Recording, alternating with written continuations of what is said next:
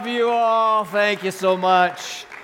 Welcome to chapel. I have come bearing gifts since it is almost Christmas. And so, who needs a uh, candy cane uh, from the president? I've got several. I probably should walk down here because I, they don't float very good. Um, who's all getting ready for Christmas, huh? These guys, Fancy Friday today. Huh? There you go. I got another handful here. I'm just doing this because, uh, you know, where you sow, you reap. And uh, I love Christmas uh, presents myself. And, uh, you know, you might uh, maybe reciprocate. I'll try to get there. I don't know if there's someone up in the. Well, I won't even get up there. Anyway, Merry Christmas, a, pres- a gift uh, from the president. Now, this is the last kind of typical chapel.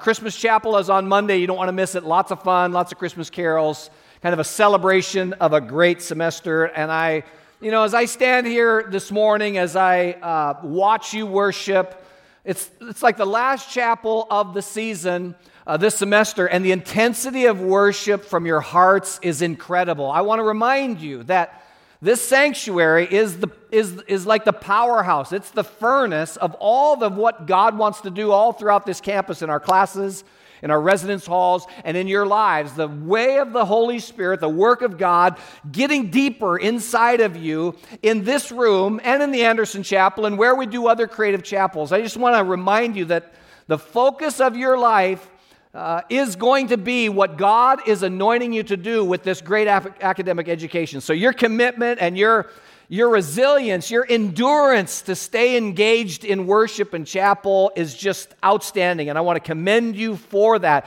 This is a difference maker. Uh, as it relates to even you know our sister Christian schools across the country, that many, very few, I don't know if any, have chapel every day like we do, and they kind of ask us like, how can you sustain chapel every day, five days a week? How do your students stay engaged? Well, it just seems that God sends us students who have a hunger for God and who take advantage of 50 minutes every day to kind of check out from all the academic issues and life issues and be able to focus on Jesus, knowing that He is the strength that gets you through all of the challenges that there are in being a college student. So I commend you and I thank you for supporting the fact that we have that distinctive here and you are still going strong. Now, I want to talk about uh, joy. I've been talking about joy all semester. Pastor Joshua and I have been working through the book of Philippians. I don't, you know, we're not getting very far very fast. But the theme of Philippians is what? Remember what it is? Joy in jail. Joy in jail. He writes it from jail, and he's got this incredibly optimistic spirit. And and uh, his circumstances don't uh, erode his joy. And it's a great, great letter uh, book in our New Testament. I'm not going to preach from Philippians this morning, but I am going to continue in my series on joy. So I talked about joy in jail. Secondly, I talked about joy in the downturn. And today is kind of the last, you know, formal chapel just before Christmas. What do you think the joy is going to be all about? Joy in what? What do you think it might be? Well, yeah, joy in Jesus. Jesus is always the answer if you don't have an answer, so he's the right answer. Now, you got to write joy in Christmas. And I'm not going to have you turn to a passage in your Bible, but I'm going to have you turn figuratively to a different book called a hymnal. And I want to tell you the story behind the great Christmas song that is probably the most popular Christmas song we sing at Christmas, which is what? Joy to the world. Two brilliant songwriters, although they never met, together created Christmas's most beloved song, which is Joy to the World. Each one of these two gentlemen were what we might call musical icons of their day. They were they were known for rejecting the established conventional thought of the day, especially as it related to sacred music. And as a result, the work of these two men gave us an example of how music always tends to lead the way in the progress of culture and societal thought.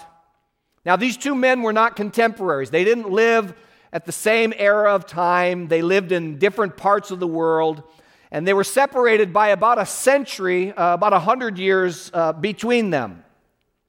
Neither one of them realized in their lifetime just how significant this particular song would become in, for believers around the world. The first ind- individual that we meet today is an individual by the name of Isaac Watts. He was born in England July 17th, 1674, which is about 350 years ago. He was born to a father who was a re- revolutionary church leader in Great Britain. His, this dad was a spirited, stubborn man. He was a cobbler, tailor by trade, but he, he had a fiery political activism about him, which on one occasion landed him in prison. And while he was in prison, that's when Isaac was actually born. History tells us that at an early age, Isaac Watts began to show similar kinds of signs of a radical free spirit that probably he inherited from his father. He grew up attending Southampton Congregational Church. Many of the children in Great Britain of that day that were raised in wealthy, well to do families would end up attending Oxford, Cambridge universities, but Isaac was raised uh, in a situation where, because of his father's um, negative persona, they could only find a place for him in an independent academy. Having inherited his father's spirited personality, Watts was never content with the status quo. He questioned everything. He demanded that nothing be accepted as it is. The idea of we always do it this way was something that Isaac Watts could never accept. And of course, this non-conforming personality affected his opinion about the music in the church. Oh, isn't that interesting? Basically, Isaac, as a young man, a young teenager, found his church's music to be uninspiring and monotonous. He would observe the congregation in their singing and he saw no joy.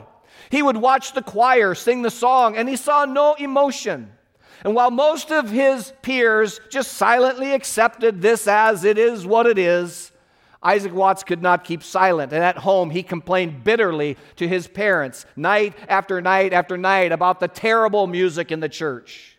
In response to his son's complaining, his father gave him some wise counsel, which is counsel that we would give to you as the next generation coming up. Then when you have a criticism of something, don't just don't just don't just put out on the table the problem, but produce a potential solution. And his dad said to him, I understand that you don't like the music in the church, so why don't you write better music?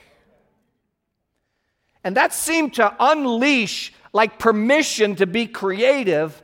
And a burst of creativity came upon Isaac Watts to the tune that when he was finally finished writing music, Christian music, he had written over 600 hymns.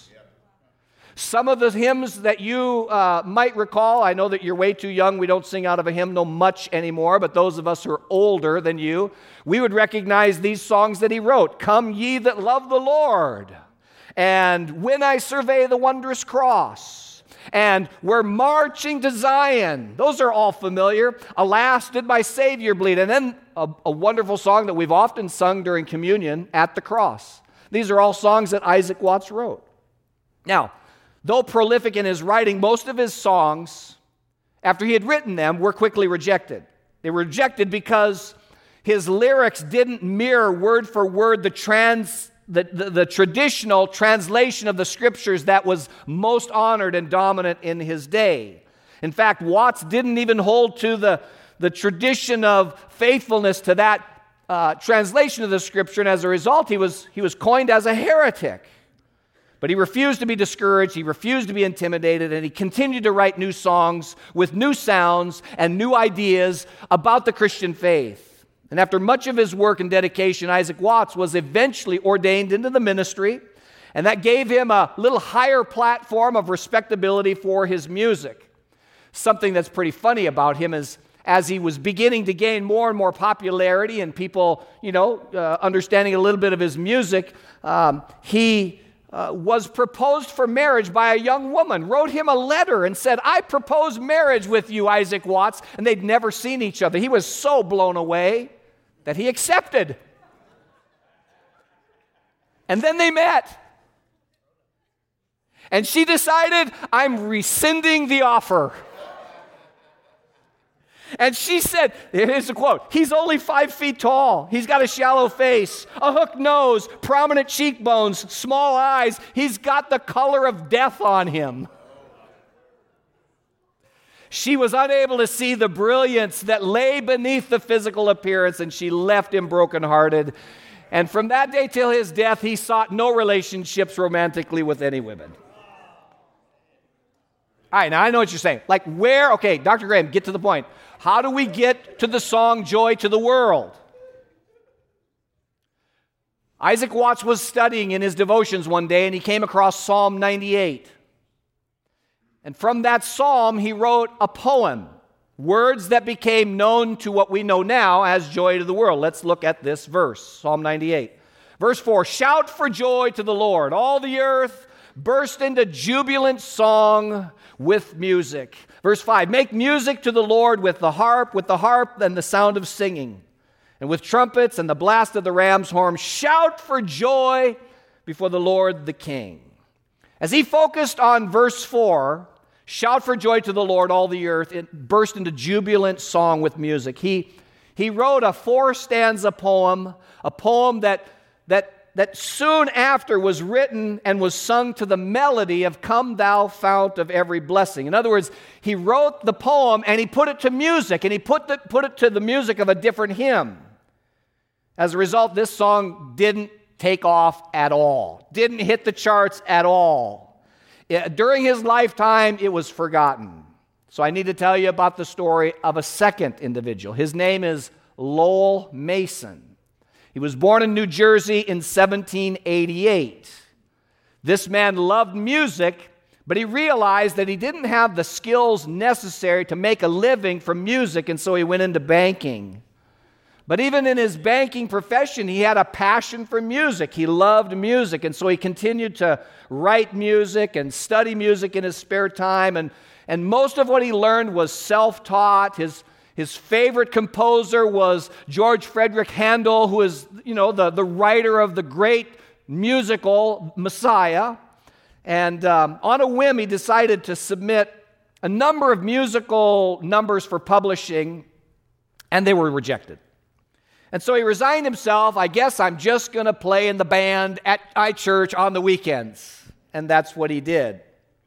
But imagine the shock he must have had when a number of years passed by and he was given a message that his previously submitted work had not only been published, but one of Boston's most famous musical societies ordered 50,000 copies of, of Mason's music.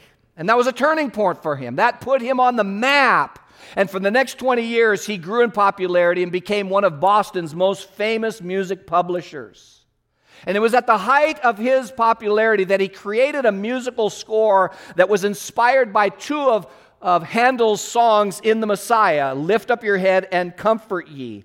And it was a song of incredible energy and emotion and joy, and he entitled it Antioch. Antioch, as in the ancient city where Paul had been thrust into missionary journey one and missionary journey two.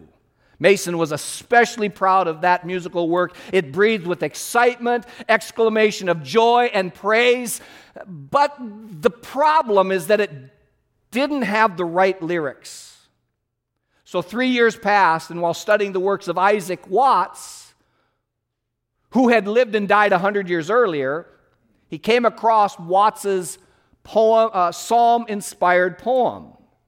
And when he read the poem from Psalm 98, he knew that he had found the right words to his song that he had called Antioch, but now it would be called Joy to the World.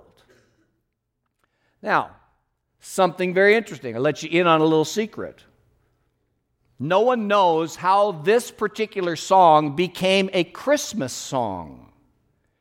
See, Christmas was not the context into which why the words were written and why the song and the melodies came together. The song is inspired by an Old Testament scripture, Psalm 98, and, and only the phrase, the Lord is come, in the song give any reflection about the incarnation or the birth of the Messiah. In other words, Joy to the World was a song that was meant to be sung year round. And I think, isn't that really what the truth of Christmas is supposed to be? Isn't the truth of Christmas to be something that's not just categorized from, you know, November, whatever, you know, the Friday after Christmas, the Friday after Thanksgiving, we start listening to Christmas music, and then by the 26th, we're done with it and let's move on. I mean, is that, is that, is that really the best way of respecting and honoring and, and being uh, engaged and affected by the truth of Christmas to just let it be a category of 30 days a year? No. The truth of Christmas, the theology of Christmas, the incarnation of God becoming man, becoming flesh, living among us is a truth that we should be celebrating Christmas in July and August and all of the months of the year. So, taking that in mind, how do we how do we capture the joy of Christmas, the joy of Jesus year round and not just at Christmas? I want to give you three quick thoughts from the from some of the lines in Joy to the World. Number 1, capturing joy all year long. Number 1, we have to make room for Jesus. Make room for Jesus. Verse 1 of Joy to the World says, Joy to the world, the Lord has come. Let earth receive her King. Let every heart prepare him room. And heaven and nature sing. That line, where, where could we attach that line to a scripture? Well, we could attach that line to the scripture in Luke 2 7, where it says, She gave birth to a son, firstborn. She wrapped him in cloths and laid him in a manger because there was no room for them in the inn. I like to say this when I think about making room for Jesus, and that is this joy is a consumption issue. Joy is a consumption issue. What I mean is that our lives are the byproduct of what we consume. We become what we eat. We become what we think about. We become what we allow to get into our minds and into our heads and into our hearts, and we become what we consume. The quality of our lives in other words, is an expression of what we make room for in our lives. You are the kind of person you are because of what you have made room for in your life. And so, Psalm 98, verse 4 shout for joy to the Lord, all the earth, and burst into jubilant song with music. Like, where does that kind of joy come from? How do I get that kind of joy? It comes from inside. It comes from making room for Jesus to fit inside of our lives. Living proof of this kind of joy that comes into the human life when you make room for Jesus comes from a great passage that reflects on what happened in Philippi, but it's found in uh, Acts 16, verse 30, where this jailer finds Christ, accepts Jesus because of the witness of Paul. Notice what it says in in the passage here. It says, uh, Acts 16.30, Sirs, what must I do to be saved? Paul and Silas reply, Believe on the Lord Jesus, you'll be saved. And in fact, your whole family will be saved. And they spoke the word of the Lord to him and to all the others in the house. Verse 34 says, The jailer brought them into his house, set a meal before him, and he was filled with joy because he had come to believe in God. Or we could say he had come to make room for Jesus in his life. So if we want joy, whether it's December, January, February, March, April, May, June, July, August, September, November, regardless, whatever day it is, whatever circumstance, you are a little less filled with joy. First step, I want to make more room for Jesus. We're going to make a little bit more room for Jesus after this Friday chapel, as we always do. And I'm trying to get to the end of this message so that for those of you that have a noon class, you might still be able to have a few minutes more time making a little bit more room for Jesus in your life. Second thing we need to do that the song gives to us this hint that more joy comes from making more room for Jesus. And secondly, is by being made right with Jesus. We make room for Jesus and we make right with Jesus. Verse thir- 3 of the song says, No more let sins and sorrows grow, nor thorns infest the ground. He comes to make his blessings flow far as the curse is found. So, if joy is a consumption issue, secondly, it's also a curse issue. I'm sure you all understand that every human being is under a curse.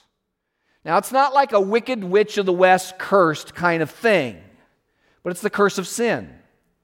Some people are under the curse of sin because they've never experienced forgiveness. They've never experienced the delivering power of God's forgiveness, and they, they live in their addiction, they live in their bondage, they live in their compulsions. But even those of us who have been redeemed and we've been forgiven and God has saved us and we're on our way to heaven, we are still affected by this curse of sin because we still have to wrestle with temptation and we still have to wrestle with the, the difficulty of doing the right thing. And sometimes we don't do the right thing and we sin and we. It's just evidence that this curse still weighs upon the most spiritual of us all. This is why James tells us when each one is tempted, we're tempted because of our own evil desire, and we're dragged away and we're enticed. And then, after desire is conceived, we give birth to sin. And sin, when full grown, it's not a pretty ending, it's death.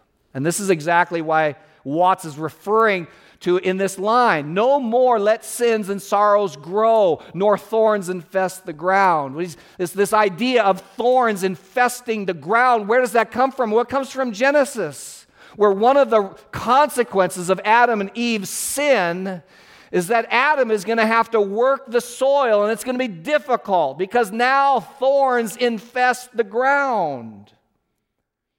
This is sound theology about sin, both from this passage and from this great song that we sing reminding ourselves that sin disrupts and sin destroys and sin deadens and sin thoroughly, thoroughly seeks to rid our life of God's joy. So, if I am going to obtain and maintain and grow in joy, I got to keep making room for Jesus. I got to keep being made right, not resaved necessarily, but I got to keep reconnecting in light of my sin through confession and repentance. And maybe that's part of what would draw you to take a little bit of time at the end of my speaking to kneel before Jesus and say, God, I'm burdened by my sin and I want to I want to thank you for your forgiveness, and I need to make more room and be made more right with you today. The third thing that the song gives to us is this idea that capturing joy any day, all day, every day, we make room for Jesus, we make right with Jesus, and thirdly, we, we make ruled by Jesus. Verse 4 says, He rules the world with truth and grace and makes the nations prove the glories of His righteousness and wonders of His love. So, joy is a consumption issue, it's a curse issue, but it's also a control issue. The level of joy in your life is directly connected to who's controlling you. Hey, I'm in control of my own life, the world says. Nobody should be telling me what to do. It's a free world. I can do whatever I want to do, and that's exactly why your joy is up and down because you're up and down. And we all are. Here's the bottom line if the only reason you are looking for Jesus is to find joy, you're going to be disappointed because we don't use Jesus just to be happy. Rather, we come to Jesus and we make more room for him. Jesus wants to live on this planet through his Holy Spirit, and he doesn't live in locations. He lives in the human spirit, he lives in people. The presence of God on the planet is the Holy Spirit who habitates people, you and me. And so, this constant awareness of the Holy Spirit taking up room in our lives is it possible that in the most important room of your life, the very center, like your favorite living room or whatever it is, in the very center of that room, the most comfy chair is your chair? And Jesus says today, you know what? I want to come into your favorite room and I want the comfy chair and we bow before Jesus and we say, Jesus, I want you to come into the most important room of my life, and I want you to be in the very center of that room. I want to make more room for you to sit and to kick back and to own that room because when you're in control, I'm being led by one who can provide joy. So here's what I want to do this morning as we close the service. I want us all to stand to our feet. And I want everybody, if you would, I want you to come down to the front as we always kind of do when we're worshiping, we're going to sing Joy to the World. I, I want you all to come and just stand down here in the front. And uh, we might totally fill the altar area. Let's spill into the, into the, uh, into the aisles. And I want, I got Vinny here. He's going to lead us in the song. We've got the lyrics. Let's sing through the, the, the three verses. I think uh, that'll be sufficient. But I want you to sing it, and I want you to think about the lyrics as in light of what I've presented in this message. And then we're going to do one more thing before it's 1140 so um, or a minute or two thereafter. So let's do that. If you know the words close your eyes. And it might be sung a little differently. It might not have like the energy and the exuberance as we often sing it but more of a reflective singing of this song as we remind ourselves that Jesus simply wants us to make room for Him. He desperately wants us to be made right. And He wants to rule. He wants to rule us. And when He's, when he's in the room, and when we're right with Him, and when He's truly ruling, listen, you're going to have all the joy you can handle. So let's engage with that.